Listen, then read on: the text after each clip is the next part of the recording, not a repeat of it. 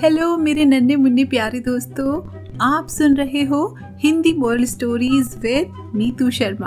आज की कहानी का शीर्षक है दर्जी की सीख। एक दिन स्कूल में छुट्टी की घोषणा होने के कारण एक दर्जी का बेटा अपने पापा की दुकान पर चला गया। वहां जाकर वो बड़े ध्यान से अपने पापा को काम करते हुए देखने लगा।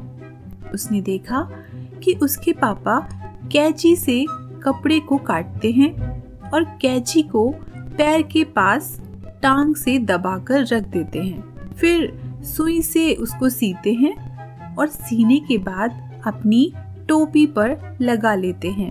जब उसने इसी क्रिया को 4-5 बार देखा तो उससे रहा नहीं गया।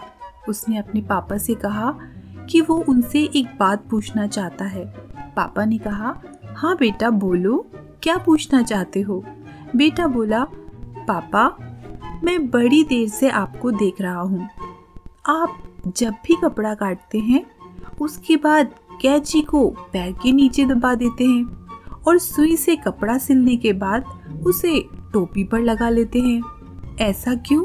इसका जो उत्तर पापा ने दिया उन 2 पंक्तियों में मानो उसने जिंदगी का सार समझा दिया।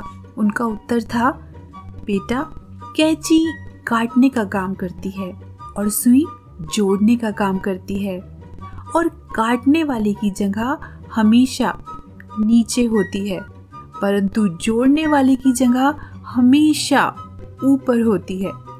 यही कारण है कि मैं सुई को टोपी पर लगाता हूँ और कैंची को पैर के नीचे रखता हूँ।